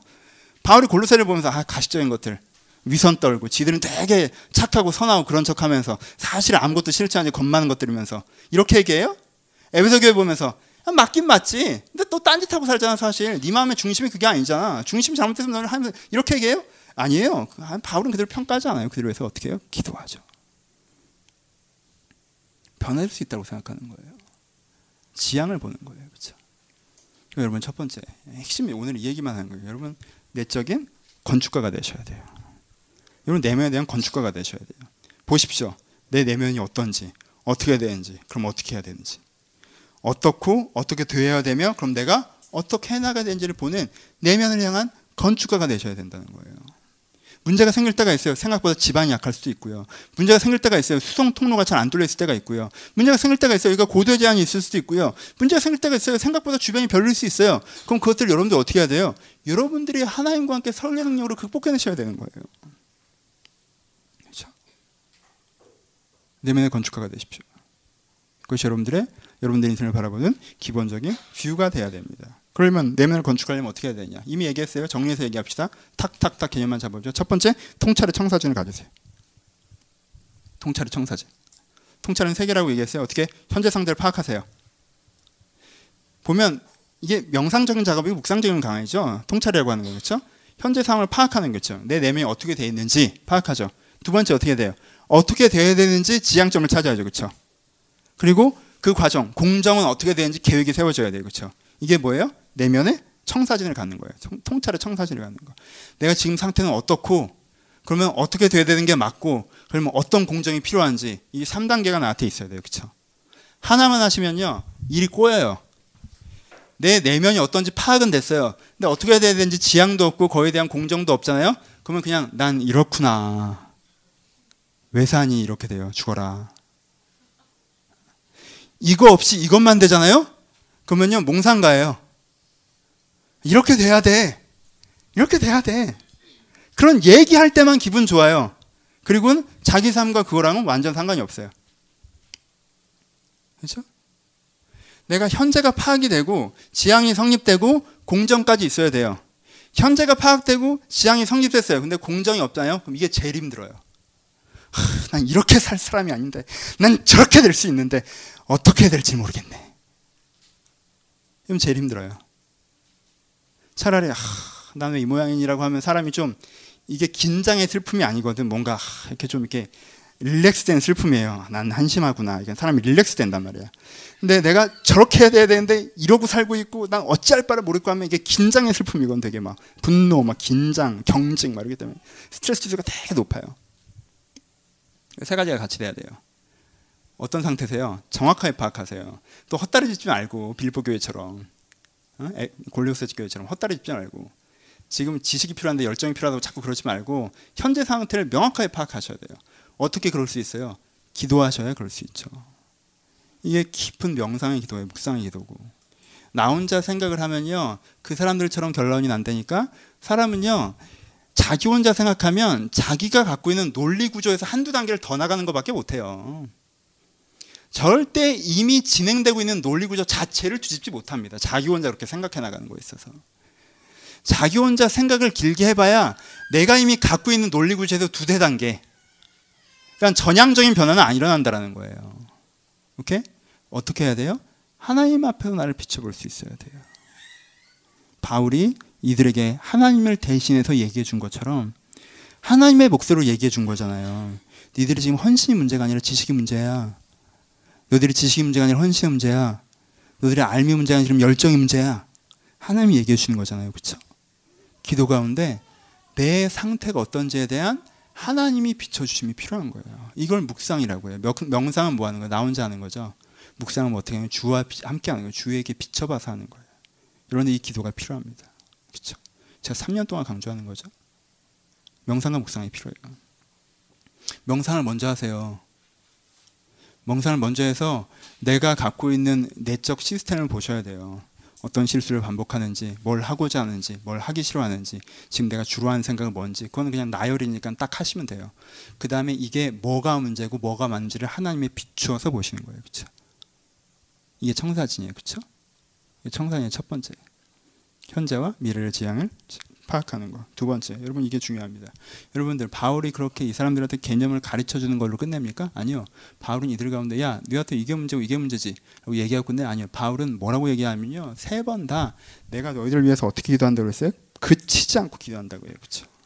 항상 기도 가운데 너희를 말한다. 내가 들어가는데 그치지 않고 기도한다. 내가 지속적으로 매일같이 너희를 기도한다고 얘기해요. 바울은 이 변화가 어디서 올 수 있다고 생각하는 거예요? 공정이 뭐예요? 바울이 생각하는 공정은 기도입니다. 바울 생각하는 공정은 기도예요. 바울은요, 이 감각 있는 사람들이 자주 하는 자만의 실수에 빠지지 않아요. 통찰력 있는 사람들은요, 자주 자만해요. 이건 이거 저건 저거니까 저건 이렇게 돼서 그렇게 되는 거야. 그 파악하는 게 무슨 해결인 줄 알아요. 그렇죠? 파악하는 건 해결이 아니에요. 청사진을 그리는 건요, 청사진을 그리는 건 해결이 아니고 건축이 아니에요. 건축은 아무리 건, 건축사가 이렇게 자기 사무실에서 도면 멋있게 그리고 이렇게 투명 유리에 뭐 이렇게 종이 꾸겨서 던지면서 장동호 같은 애가 왔다 갔다 하는 우리는 그런 생각하는데 건축은요 가서 누군가는 시멘트를 개고 벽돌을 쌓고 땅을 파는 게 건축이에요. 건축은 노가다란 말이야 기본적으로. 그렇죠? 통찰이 되셨어요? 그거 기도의 노동을 하는 거예요. 기억의 노동을 하는 거고. 기도하고 그치지 않고 기도한다. 뭐가 뭔지 알아서 쟤는 저렇게 저렇게 저렇게 하면 되는데 안 해. 내가 하라고 몇 번 얘기했어. 이게 아니에요. 걔들 위해서 내가 오늘도 기도하고 내일도 기도하고 모레도 기도하고 계속 기도하는 거예요. 내가 기도하고 너희들 기도하라고 하는 거예요. 그렇죠? 뭐 하는 거예요? 지금 이 사람들에게 반복적이고 지속적으로 하나님의 도우심을 구하는 기도의 노동과 그렇죠? 기억의 노동이 있는 거예요. 우리들의 문제는 뭐예요? 잠깐 통찰에 떠올라도요. 그걸요. 세상에 들어가면 망각해 버리는 거예요. 잠깐 그 은혜를 받아도요. 세상에 들어가면 다시 한번 잊어버리는 거예요. 여러분들에게 하나님께서 분명히 통찰을 주십니다. 이 중에 상당수가 그 통찰을 저와 나눴어요. 그렇죠? 내게 지금 무엇이 필요하다. 하나님 앞에서 내가 비춰보고 지금 내 자신을 돌아볼 때 내가 지금 무엇이 필요하다 나눴어요. 여러분 그럼 어떻게 해야 됩니까? 그게 여러분들의 기도 제목 속에 들어가 있어야 되죠. 그렇죠? 여러분의 기도문 속에 들어가 있어야 되는 거예요. 그리고요. 그게 아침마다 저녁마다 내 입술로 고백이 되고 있어야 되는 거예요. 그렇죠? 그게 되어 있지 않아서 얘기할 땐 잠깐 생각나고 설교 들을 때 잠깐 생각나고 수련회 들어서 잠깐 생각났지만 까맣게 잊고 살다가 3, 4개월 뒤에 아 그때는 그랬지라고 된다면요. 그 다음엔요. 통찰조차 그 사람에게 먹히지 않은 시점이 와요. 왜? 나는 알아도 안다, 안 되고 알아도 안 한다라는 자기 습성이 생기기 때문에 그래요. 그걸 깨려면 하나님께 그 사람의 틀을 한번 꺾으셔야 되죠. 그걸 깨는 방법은 뭐예요? 하나님의 그 사람의 틀을 한번 흔드는 거예요. 뭐 직장에 어려운 일이 생기든가 몸이 아프던가 틀이 한번 흔들려야 그때 다시 기도할 수 있는 새로운 기회가 생기잖아요. 삶의 구조가 흔들렸으니까. 우리가 왜 꼭 거기까지 가야 됩니까? 그럴 필요 없잖아요. 미리 여러분들이 삶의 구조를 하나님 앞에서 잘 짜시면 되지 않겠습니까? 이것이 뭐예요? 이 얘기하려고 여기까지 왔겠죠? 이것이 기도문의 영성입니다. 내가 지금 기도문 쓰자고 지금 45분째 얘기하고 있는 거예요. 이게 기도문의 영성이에요. 지금 바울의 기도문을 보십시오. 이게 기도문의 영성이에요. 내가 가진 통찰과 의미를 기억하고 그것을 명확한 문장으로 갖고 그것들 가운데 내가 고백의 싸움과 기억의 싸움을 싸워 나가는 거 이게 기도문의 영성이에요. 이것이 여러분들 필요합니다. 우리 교회가 하고 있는 실수 중에 뭐 실수였던 것 중에 하나가 뭔지 뭐냐면요 기도 제목에 대한 개념들이 무너진 거예요. 그러면 제가 전통적인 기도 제목을 많이 비판했습니다. 여러분들 기억하시고 저도 기억하시죠. 뭐예요? 기도 제목 쭉 쓰라고 기도하라고 앉아 있으면 아침부터 기도하러 딱 앉아 있으면 하나님 우리 엄마 아빠 건강해 주시고요. 저 취업 도와주고요. 저 결혼해야 되는 거 아시죠? 사실 배우자 기도 제목 소제목으로 들어갑니다. 키는 185 이상이고 연봉은 얼마고 제가 이거 이거 이거 이건데 하나님 오늘 주님과 얘기해 봤으니 한 세 개는 제가 포기해야겠네요. 그러면 대신 요걸 하나 넣고 그리고 다시 돌아와서 제 친구 얘 얘 얘, 얘도 취업해야 되고 얘는 결혼해서 잘 사는데 애를 가져야 된다요. 제가 얼마나 얼마나 나라 민족을 사랑하는지 아시죠? 블라블라블라. 이거 하지 말라고 그런 거죠. 그렇죠? 여기 무슨 하나님의 뜻이 있고 무슨 가치가 있고 뭐가 있냐는 거예요. 그렇죠? 그렇게 하지 말라고 그런 거예요. 기도가 그게 아니라고. 기도가 이게 아니라고 얘기해요. 이렇게 이상한 기도문을 만들어 놔서 아침마다 일어나면서 계속 소원을 비는 기도를 하려니까 매일매일 기도하기 어렵고 그 기도가 이루어지지도 않는 것 같고 허공에 대고 얘기하는 것 같으니까 그러지 말라고 얘기한 거예요. 내가 기도를 하지 말라고 한 적이 없단 말이야. 오케이? 이걸 하지 말고 뭐 하라는 거예요? 이걸 하지 말고 명상부터 하라는 거죠. 내 속이 어떻게 돌아가고 있는지, 내 인생이 어떻게 돌아가고 있는지, 그쵸? 명상을 했어요. 그럼 그 다음에 묵상을 하라는 거죠. 그쵸? 그럼 하나님 보시기에 내가 그럼 어떻게 돼야 되는 건지, 그쵸? 그럼 그 다음에 뭐 해야 돼? 이게 정리가 돼야겠죠. 그쵸? 이게 정리가 돼야겠죠. 그 정리가 나한테 뭐가 될 거겠어요? 그게 나의 새로운 영적인, 가치적인 삶 전체의 기도 제목이 되겠죠. 그쵸? 그럼 그 기도 제목을 가지고 내가 이걸 알았다고 해서 할 수 있어요? 우리 교회 실수는 이거죠. 아, 이런 기복주의적인 게 아니라 하나님 앞에서 내가 명상과 묵상까지 하죠. 이렇게 돼야 되는 게 만매까지 해요. 그럼 그 다음에 어떻게 해요? 자기가 하려고 해요. 그냥 그런 기독교적인 가치관으로 내가 할 수 있다고 생각해요. 여러분, 여러분들은 선한 사람이 아니에요. 여러분들은 그런 사람이 아니라는 거야. 그러니까 자기가 하려고 했다가 어떻게 돼요? 현장에 적용이 안 되지. 그리고 현장에 적용이 오래 안 되면서 뭘 봐요? 사실 자기가 그걸 그렇게까지 하고 싶지도 않다는 걸 보죠. 그럼 약간 죄책감을 느껴요. 하지만 그래도 언젠가 내가 좀 나아지면 그러면 되지. 라는 식으로 자기 스스로 타협해 간단 말이에요. 그럼 어떻게 돼요? 그걸 해요? 안 해요? 안 하죠. 그러면 그걸 해야 된다고 얘기하는 얘기가 부담스러워, 부담스럽지 않아요? 부담스럽죠? 그럼 부담스러운 사람이 어떻게 반응합니까? 들었던 얘기고 알았던 얘기고 뻔한 얘기라고 반응하죠. 그러니까 뭐가 사라져요? 설교 중심적인 예배에서조차 매너리즘이 오는 거죠. 여러분, 설교 중심적인 예배가 되는 순간 매너리즘은 예언되는 거예요. 내가 세속적인 기도 제목들이 네 중간에 있지 않게 하고 이런 기도를 하지 말라는 게 아니라 결혼을 위해서 기도하세요. 내가 언제 하지 말라고 그런 적 있어요. 근데 그 앞이 필요하다는 그 앞이 네 인생에 제일 중요한 게 결혼이라고 얘기하는 거예요. 네 내면이 네 가치가 네 인생이 네 관계가 훨씬 더 중요하고 그 다음에 결혼이 있고 취업이 있는 거지 이게 안 되고 이건 뭐 결혼 되면 여러분 인생 확 바뀌어요? 쟤네 인생 확 바뀐 것 같아요? 막 천국에 살아? 어? 내가 막 천국에 사는 것 같아 막? 막 너무 행복해 보여? 너무 갔나? 어떡하지? 저 행복해요. 부인. 행복해요. 앞이 필요하다는 거예요. 이렇게. 그게 여러분들 정리돼야 됩니다. 이 싸움을 여러분들 싸우셔야 됩니다. 여러분 우리가 제가 해, 제가 한 잘못이라고 요즘에 잘못 시리즈 하는 거잖아요. 다음 주부터 아마 안 할 건데 오늘 이제는 개혁 개편 마지막이잖아요. 다음 주는 새로 시작하는 거예요. 근데 다음 주부터 좀 이런 얘기를 더 하겠지만 제가 했던 큰 실수 중에 하나가 뭐냐면요. 여러분들 너무 막연한 기준을 제시해주고 프랙티컬은 알아서 하라고 한 거예요. 근데 그건 제 성격이었어요. 저는 프랙티컬을 제시해 주는 걸 되게 안 좋아해요. 영어 쓰지 말라고 그렇게 얘기했는데 또 영어 쓰네. 난 실제적인 걸 제시해 주는 걸 별로 안 좋아해요. 큐티를 하라라든가 새벽 기도를 하라든가 이렇게 하라. 그건 내가 알아서 하는 거야. 중심 가치만 제시해 주면 내가 알아서 하는 거지 기도문을 쓰라든가 이런 건 내가 알아서 하는 거야. 내 방법을 내가 찾는 거야. 저는 그걸 좋아해요. 근데 모든 사람이 그걸 좋아하는 건 아니고 모든 사람이 그런 것대로 하는데 도움을 받는 건 아니라는 걸 제가 늦게 안 거예요. 사람은 그런 오해를 하잖아요. 세상 사람이 다 자기 같은 줄 알잖아요. 안 그래요. 네. 왜 그랬을까? 다들 네가 특이하다고 그러는데 다 나 같은 줄 알았어. 제 정신이 아닌 거지. 그렇죠? 그래서 좀 방법을 바꿔보는 거예요. 지수가 호주 갔다 와서 그 얘기했어요. 제가 예전에 교회 처음에 개척했을 때 셀 같은 걸 왜 만드냐. 예배 끝나면 그냥 티 몇 개 만들어 두면 설교 얘기하고 싶은 사람 설교 얘기하고, 어, 네가 나눔하고 싶은 사람 나눔하고, 웃고 싶은 사람 웃고, 자유롭 가고 싶은 사람은 가고, 자유롭게 티파치처럼 진짜 쉐어를 진짜 나눔을 하고 돌아가면 되지 않겠냐라고 저희가 교회가 한 6개월 정도 그렇게 했어요. 개척하고 그때 6개월 동안 애들이 다 갔어요. 예배 끝나자마자 그 어색함을 견디지 못하고 막, 나 어떻게 해야 되지 막다 갔어. 근데 지수가 그러더라고. 호주 교회는 그렇게 하더라고. 호주 교회는 그래요. 저도 미국 교회 가서 잠깐 그걸 보고 그렇게 하자고 했던 거예요. 좋아 보이더라고. 예배 끝났더니 다, 다 그냥 목사님부터 다 그냥 플로어에 서서 막, 막, 그러니까 나같이 교회 처음 온 외국인도 되게 찾아가서, 아, 내가 신학을 준비하려고 하는 사람이고 그런 얘기를 할 수 있고, 그럼 어떤 그 얘기를 해주고, 그런 분위기가 너무 좋더라고, 난. 그래서 저는 제가 두 가지 제가 필리핀에서 애들이 강대상 뛰어다니는 거 보고 애들 뛰어다니게 하자고 했고 내가 미국에서 티파티 하는 거 보고 내가 아, 이렇게 티파티를 하는데 셀이 무슨 왜 조장 리더를 정하고 뭐 하냐 왜 브로셔가 필요해? 네가 느낀 걸 그냥 자연스럽게 얘기하면 되지. 뭐 여기는 한국이거든. 여기는 한국이에요. 그걸 몰랐던 거지 내가. 여기가 한국이야. 왜 그걸 몰랐을까? 참 멍청해요. 그리스도의 말씀하는데 여기가 한국인 걸 몰라? 그래서 우리 가운데 프랙티컬을 정해보자는 거예요. 정신은 이렇습니다. 실제는 이렇고요. 그러니까 이것을 따라하십시오. 함께 갑시다.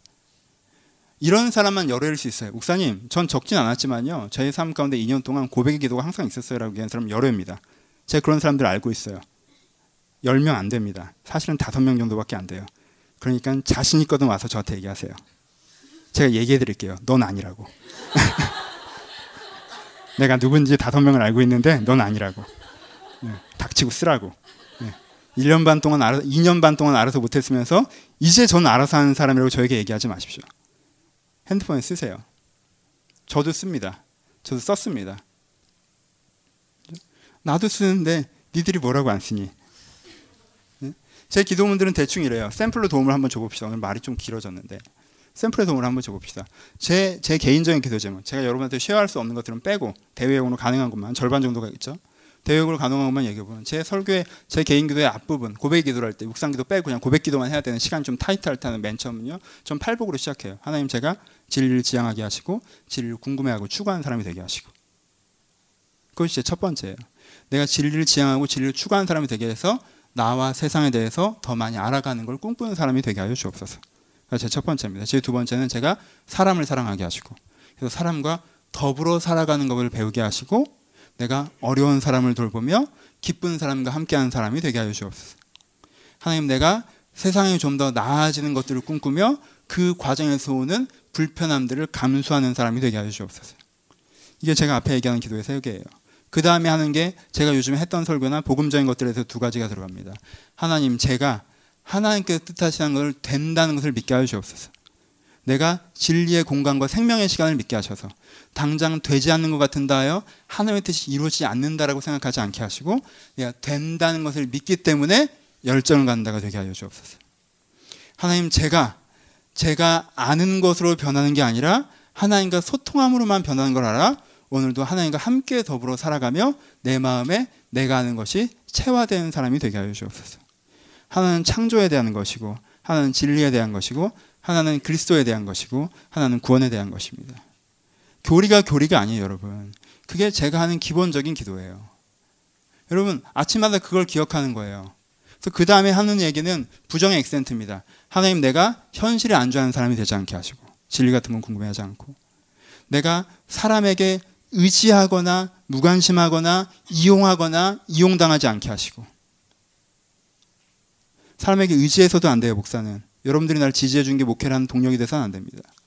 그렇다고 해서 사람들한테 무관심해지면 안 돼요. 사람들에게 의지하려는 마음이 의지하지 않으려는 마음이 너무 크면 사람들에게 무관심해지기도 하거든요. 이용당해서도 안 돼요. 이용해서도 안 되고요. 제가 하는 부정 액센트예요. 하나님 내가 세상이 주는 기준에 맞추고 싶어하는 세상의 명예와 성공을 추구하지 않게 하시고. 그렇죠. 하나님 내가 하나님이 없이도 된다는 자만에서 벗어나게 하시고 하나님의 뜻인데 안 된다는 불신에서도 벗어나게 하소서. 하나님 내가 어느 정도 일했다는 감격에 해야 될 일을 놓는 게으름에서 걸어 나오게 하여 주옵소서. 이게 제가 개인적으로 하는 기본적인 기도 제목이에요. 여기서 액센트들이 생깁니다. 제가 얼마 전, 한 4, 5개월 전에 기본 액센트에서 제일 강조되는 건 진리 추구였어요. 왜? 저는 안정에 대한 도전이 많았어요. 왜? 뭔가 잘 되고 안정되고 좋은 것 같았거든. 그 다음에 저한테 액센트는 된다는 믿음에 대한 것이었습니다. 이게 맞다는 건 안겠는데 너무 안 되는 것 같았거든. 지금 요즘에 제가 하고 있는 기, 이 기도 흐름의 액센트는 어디가 있냐면 체화에 대한 것입니다. 내가 복음을 알고 믿는데 그 내삶 속에서 아주 젖어 들어오지 않는 뭔가 꿀떡꿀떡꿀떡 자연스럽게 넘어가는 게 아니라 턱턱 걸리는 느낌이 있어요.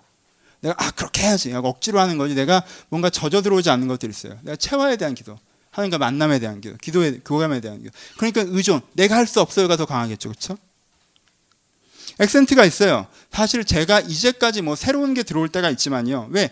그 간에 하는 기도들이랑 설교들이라는 게 저한테 주는 은혜이기 때문에 어떤 설교를 하는가에 따라서 그 기도 제목이 또 들어오기도 하고 나가기도 해요. 요즘엔 제가 최근에 했던 창조에 대한 설교가 저한테 개인적인 기도 제목 와 있는 거고, 그렇죠? 모세오기 아니 팔복은 무조건 항상 기본인 거고요. 그래서 와 있는 거고. 제가 요즘에 부활에 대한 설교를 하면서 내가 하나님과 교감해서 조금 더 저한테 깊게 와 있는 거고. 올해 제가 뽑은 말씀이 일락을 좋아하는 자는 살았으나 죽었으니라는 게 때문에 내가 게으름에 대한 기도는 올해 빼지 빠지지 않고 하려고 하는 거예요. 그리고 제가 열정을 좀 더 성실해야 건데 도전들을 많이 주시고. 그렇죠? 내년은 이 게으름을 좀 빼려고요. 때에 따라 그런 게 있는 거죠. 그렇죠? 이렇게 제 기도가 구성되고 전 그 다음엔 제 가족을 위해서 기도합니다. 저희 아내가 항상 뭐 네가 나를 위해서 기도하냐 그러는데 기도해요. 제 기도하고 그 다음엔 이한이 기도하고 그 다음에 와이프 기도해요. 네, 제 가족을 위해서 기도합니다. 전 직계만 위해서 먼저 기도해요. 일단 셋. 제 가족을 위해서 블라블라블라 하는 기도 제목들이 있어요. 이 내용과 크게 다르지 않습니다. 하지만 그 두 사람이 갖고 있는 어떤 이슈들에 대한 기도를 하죠. 내적 이슈들에 대한 기도를 하고요. 그리고 교회를 위해서 기도합니다. 다 하진 않을게요. 교회를 위해서 기도해요. 교회가 가야 되는 지향에 대해서 기도하고요. 그렇죠? 어떤 기도가 교회가 되게 하시고 요즘 갖고 있는 이슈에 대해서 기도하죠. 내가 교회에 대한 기본적인 지향, 개인이 변화되는 교회, 그리고 서로가 소통하는 공감대가 있는 공동체의 교회, 그리고 세상에서 정말 빛이 되는 샘플 되는 교회 이런 기, 교회들을 하고 그리고 하는 기도가 내가 하는 기도가 요, 즘에 하는 기도는 개인이 갱신될 수 있는 꿈을 달라고 내 자기 변화에 대한 꿈을 달라고 여기는 한 사람 한 사람들 거기에 대한 기도들을 합니다. 그렇죠? 그리고 새롭게 되는 예배를 위해서 기도하죠. 일부 예배가 새로 세워지니까 쟤는 두려움이 있어요. 일부 예배가 은혜로 와야 되거든요. 예배 가운데 은혜를 달라고 기도하고 예배를 세워달라고 기도하고 제가 처음 개척할 때만 처음 개척할 때 두려움이 그거였거든요. 12명이 오피스텔에 모여서 주일 예배 같은 은혜가 있을까. 너무너무 두려웠어요. 그때 했던 기도를 지금 합니다. 예배가 세워지게 해달라고. 그리고 여러분들이 내가 생각하고 있는 그런 부분 부분들에서 기도하고요. 그 다음에 여러분들 이름 70명이 쭉 적혀 있어요. 뭐 우리 교회가 70명이 안 돼요. 근데 이제 그때는 아기들 이름까지 다 들어가요. 본산이, 뭐 서희 다 들어가요. 자녀들 이름 다 들어갑니다. 이름 한 번씩이라도 불러면서 기도하려고요. 다 기도해요. 이때 좀 힘들어요. 그럼 이날 멈출 때도 되게 많아요. 조금 여유가 있으면 세상을 위해서 기도합니다. 상적인 세상이 되게 해달라고. 교회 공동체에서 기도하고 한국교회를 위해서 기도하고 그런 기도를 합니다. 요거 적어놓고 그냥 하는데 한 시간 정도 걸려요. 네, 그때 포인트를 잡으신 걸 따라가면서 기도하면 그렇죠. 근데 내가 이걸 전체 재점검해야 될 필요가 있잖아요. 그렇죠. 그때는 뭐가 들어가요? 명상과 묵상기도 다시 들어가야 되죠. 하나님 제가 뭐 하고 있습니까? 제가 맞습니까? 그럼 명상과 묵상이 됐으니까 지금 리셋이 되는 거잖아요. 그렇죠? 명상과 묵상이 있단 말이에요. 그리고 그게 되면 교진의 기도 제목이 되고 이렇게 기도하다 보면 거기서 뭐가 들어가요? 간구가 들어가죠, 그렇죠?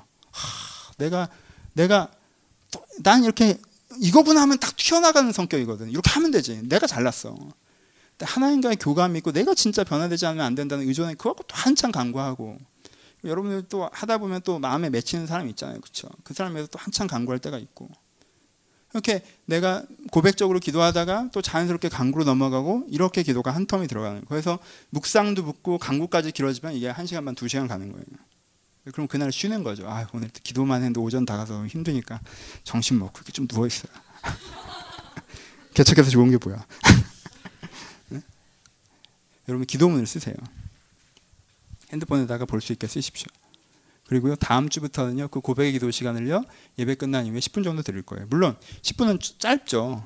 하지만 제가 이것을 쭉 눈으로 보면서 읽어 내려가면서 기도하는 데 10분 정도밖에 안 걸립니다. 그러니까 정말 바쁜 아침에는 그렇게 읽고 시작해요. 그렇죠? 그것만으로 내 마음에 기억이 돼요. 그냥 내가 이 기도를 해야겠다는 걸 주님 앞에 다시 한번 약속하는 시간이고 다시 한번 내 입술로 이 기도 점을 한번 말하는 시간입니다. 그렇죠? 내가 옆 사람에게 막 크게 들리지 않을 정도로 뭐 하나님 아버지 이 정도의 사운드로 그냥 간단하게 그걸 쭉 읽어내려면서 기도하는 거예요. 이게 고백의 기도예요. 우리가 다음 주부터 만들려고 하는 거죠. 저 얼마나 꿈이 크냐면요. 얼마나 욕심이 많냐면 저는 그 10분, 15분으로 여러분들에게 굉장히 좋은 계기가 만들어지길 바라고 있습니다. 이 15분짜리 순서 하나가 여러분들의 변화에 아주 작지만 결정적인 모퉁이 돌이 되기를 기대, 하고 있습니다. 여러분들 주일날 고백의 기도를 시작하고 기도문을 작성하고 그래서 여러분들 평일에 매일 기도하라는 것들에서 습관되지 않았던 여러분들이 기도문이라는 작은 형식의 도움을 받아서 매일 기도하기를 시작하고 그 기도가 그냥 기도문 쭉쭉쭉쭉 매일 읽는 게 아니라 그런 날도 있지만 어느 날은 간구로 가고 어느 날은 명상으로 가고 어느 날은 그것 때문에 마음에 깊이 다시 한번 새기는 것들로 가서 여러분들 기도와 삶을 지켜지기를 제가 기대하면서 이것들을 시작하고 있습니다. 이 기도 가운데 여러분들 들어오셨으면 좋겠습니다. 말씀 마칩시다. 오늘 오랜만에 더 길게 했네요. 고백의 기도는요 청사진입니다. 그렇죠? 그러니까 여러분들의 자리에 앉으셔서요. 여러분들 책상도 좋고 어디 좋으니까 여러분들 자리에 앉으셔서 하나님과 함께 여러분 인생의 청사진을 그려보세요. 어떤 사람이 돼야 되는지. 얼마나 아름다운 작업입니까? 얼마나 사람을 동기부여하는 작업입니까? 하나님이 살아계시고요. 여러분들 가운데 그렇게 진짜 꿈꾸고 계신다면요. 그것이 이루어지지 않겠습니까? 지금 뭐라고 말씀하셨죠? 그 소망에 그리고 그 능력에 그렇죠? 하나님의 그 영원의 기업, 하나님이 나에게 부르심의 소망을 보고 그 기업의 풍성하심을 보고 하나님께서 역사하시는 능력으로 나에게 공급하시는 것들 얘기하지 않습니까? 하나님께서 그 청사실 여러분들과 함께 소망으로 그리시고요. 그것이 얼마나 아름다운 것인 여러분들 설득하시고요. 하나님의 능력으로 그것들을 같이 만들어 가실 거예요. 하나님과 함께 청사진을 그리는 어떤 형식, 기도문 써보래. 그러니까 이렇게 이렇게 이렇게 이렇게 써보고 저 썼어. 이런 걸 하자는 게 아니라 그냥 좋아 보이는 얘기, 맞아 보이는 얘기 이렇게 나열하는 게 아니라 여러분들이 평소에 잊어버리고 있지만 여러분들 마음 가운데 1%, 2%, 5%밖에 안 돼, 차지하지 않고 있을지 모르겠지만 사실 여러분들의 진심인 그것들을 내 속에 내 손으로 기록해 놓고 내 입술로 고백하면서 그 꿈을 내 안에 기억하는 싸움과 그것을 만들어가는 싸움을 싸우자는 것입니다. 이 영적 싸움으로 여러분들을 초대합니다. 이것을 시작합시다. 여러분들 혹시 에베소 빌리포 골로새 사람들처럼 현재 내 상태가 어떤지 파악도 되지 않은 상태에서 엉뚱한 열심을 내면서 스스로를 오해하며 세상을 오해하며 살아가고 있지는 않습니까? 그래서 뭔가 사랑과 능력이 기쁨이 변화가 서서히 감퇴되고 있는데 왜 그러지? 라고 스스로 의아하게 생각하고 있지는 않습니까? 그래서 우리 다시 한번 이 하나님께서 가르쳐 주신 바울을 통해서 가르쳐 주신 우리를 통찰하며 그 통찰로부터 하나님께 강구하는 그 고백의 기도들을 여러분의 삶 가운데 시작하시기 바랍니다. 그 기도가 여러분의 삶을 만들어 갈 것입니다. 그것을 신뢰하시며 이 길을 걸으시기를 주님의 이름으로 축복합니다. 같이 기도하시겠습니다. 우리 오늘은 한 번만 통성으로 기도하고 마칠 것인데 한 가지만 기도하십시오. 한 5분 정도 시간을 드릴 테니까 한 가지만 기도하세요. 한 가지만 여러분들 가운데 스스로 물어보고 기도하십시오. 여러분은 2년 반, 뭐 중간에 오신 분들 훨씬 더 많으니까 2년 반 아니겠지만 물어봅시다. 기도하셨습니까? 기도하셨습니까? 우리 그럼 거기서부터 시작해 봅시다. 하나님 죄송합니다. 제가 기도조차 하지 않으면서 변화를 꿈꿨군요. 변화라는 건 알고 간구해서 하나님께서 나를 변화시키시면 그 힘으로 내가 일상에 도전해서 그 결과를 열매를 찾는 이것이 변화인데 나는 뭔가 알 듯 말 듯 하다가 알지도 않고 더 하려고 노력하지도 않고 기도조차 하지 않고 그러니까 도전조차 하지 않아 지금 내가 변화되지 않았는데 하나님께 내가 돌을 던지고 있군요. 하나님 내 인생 변화시키지 않으셨다고. 하나님께 죄송하다고 한마디 하셨으면 좋겠고 하나님께 약속하셨으면 좋겠습니다. 주님 제가 기도하겠습니다. 제가 기도하기를 시작하겠습니다. 기도가 너무 어려워 어려워 어려워 그랬는데 내 진심을 깨닫는 걸 적어놓고 읽는 걸 제가 못하겠습니까? 이건 누구도 할 수 있는 것이니까 내가 여기서부터 시작하겠습니다. 주님 제가 기도하겠습니다. 내 기도 가운데 찾아오셔서 나를 변화시켜 주옵소서. 기도하지 않으셨다면 죄송합니다. 이제 기도하겠습니다. 약속하시고 하나님 나를 이 기도 가운데 변화시켜 주옵소서. 간구하시면서 5분 정도 고백하며 기도하기를 소원합니다. 기도하겠습니다. 아버지 여기 있는 한 사람 한 사람들이 아버지 다시 한번 기도하기를 시작하는 사람이기를 소원합니다. 아버지 하나님을 찾는 사람이기를 소원합니다. 하나님께 나아가는 사람이기를 소원합니다. 다시 한번 이들의 기도의 자리에 앉기를 소원합니다. 아버지 하루를 알고 이틀을 앉는 것이 아니라 하나님과 함께 매일매일 그 자리에 앉기를 소원합니다. 하나님 이들이 매일매일 그 자리에 앉기를 소원합니다. 아버지 기도의 자리에 앉는 자들이 되게 하여 주옵소서. 아버지 간구의 자리에 앉는 자들이 되게 하여 주옵소서. 아버지 고백의 자리에 앉는 자들이 되게 하여 주옵소서. 기도가 어렵다 어렵다 하여서 저희가 묵상을 외면했으나 아버지 저희가 하나님께서 주신 그 작은 명상과 묵상을 가지고 아버지 저희가 글로 적어놓은 다음에 핸드폰 키고 있는 것을 못하겠습니까? 아버지 주여 저희가 거기서부터 출발하게 하여 주옵소서. 어렵다라고 안 하는 것이 아니라 아버지 내가 어색하다고 귀찮다고 안 하는 것이 아니라 자꾸 어색할지라도 내가 아직 기도가 어리면 거기서부터 출발하기를 소원합니다. 저의 기도가 출발하기를 소원하오니 저의 기도가 시작되기를 소원하오니 아버지 저의 기도가 거기서부터 나가기를 소원하오니 아버지 기도문을 적고 기도하고자 결심하는 모든 신명관도 함께하셔서 아버지 이것은 작은 일이오나 이것이 기도의 겨자씨가 되게 하셔서 이 기도의 겨자씨를 통해 하나님께 놀랍게 성장시키는 그 역사 일어날 수 있도록 아버지 돌보시고 축복하여 주옵소서. 저희가 회개하되 기도하지 않는 죄를 회개하게 하시고 아버지 저희가 기도하지 않은 죄 가운데 범하 있어 아버지 변화되지 않는데 하나님을 원망하고 찬양을 포기했던 죄를 회개하게 하시고 저희가 주님을 다시 한번 기대하며 나간 자 가될수 있도록 한 사람 한 사람 가운데 십년 가운데 찾아오시고 부으시고 역사해 주옵소서. 아버지 우리 나무의 숨교회 가운데 기도하는 고백 일들이 시작되기를 소원하오니 기도하는 고백 일들이 저 가운데 시작되기를 소원하오니 아버지 저들의 십년 가운데 찾아오셔서 아버지가 진정한 하나님을 찾으며 하나님을 만나며 하나님을 안에서 새로워지는 그 일들이 일어나게 하여 주옵소서. 무엇에 대해서 이해하고 있는 사람이 아니라 무엇을 향해서 나아가고 있는 사람들이 될 수 있도록 아버지 기도로 함께 하여 주옵소서. 함께 일하시길 소원합니다. 주여 함께 하여 주옵소서 아버지 저희가 기도하지 않았습니다. 주를 찾지 않았습니다. 주를 구하지 않았습니다. 그리고 주가 일하지 않으신다고 얘기했습니다. 주여 저희 가운데 있는 이 부족함과 미약함을 주님께 긍휼히 여겨 주옵소서. 저희가 기도를 했었습니다. 근데 그건 내 마음이 하루아침에 좋아지길 하나님 내 마음 밝게 해주세요라는 어리석은 기도나 하나님 내 환경 바꿔주세요라는 마, 마, 말이 안 되는 기도들이 저들의 기도의 제목들을 채우고 있었으며 저들의 기도의 시간들을 채우고 있음을 고백합니다. 주님 이제부터 저희가 주 앞에 제대로 한번 기도해 보고자 합니다. 정말 내 심령을 변화시키고자 하시는 그 하나님 내 안에 꿈을 주시고 내 인생을 만들어 가셔 생각하는 그 하나님과 함께 저희가 제대로 기도해 보고자 합니다. 기도가 부족한 사람들, 기도가 어색한 사람들, 기 기도의 출발자리에 서기를 소원합니다. 어린아이 같은 방법이오나 주여 이 방법이 중요한 게 아니고 여기서부터 일하여 주옵소서. 저희가 기도를 쓰겠습니다. 그리고 읽겠습니다. 하지만 주님 주님 앞에 고백할 건데 이것이 저희의 진심입니다. 저의 진심을 받으시고 저들 기도에서부터 주님께 일하여 주옵소서. 저희가 기도하기 시작할 터인데 이런 저희 고백문의 기도가 기도문의 기도가 겨자씨가 되길 바랍니다. 이 기도에서 멈추지 않는 것이 아니라 이 기도에서 시작하길 바랍니다. 이 겨자씨의 기도에서 시작하여서 제가 하나님과 내밀하게 교제하는 기도, 하나님의 영광을 보는 기도, 하나님의 내 심령을 바꾸는 기도, 내가 회개하며 몸부림치는 기도가 이 기도문의 기도에서부터 시작될 수 있도록 한 사람 한 사람을 인도하시고 축복하여 주옵소서. 저희 기도 가운데 주님께서 일하시기를 소원하오며 이제는 우리 주 예수 그리스도의 은혜와 하나님 아버지의 사랑하심과 성령님의 교통하심이 이제 하나님에 대해서 아는 것이 아니라 주를 찾고 주를 만나 주로 말미암아 변하기를 소하는 모든 심령 심령 가운데 이제로부터 영원토록 함께 있을지어다. 아멘. 아버지께서 일하여 주옵소서.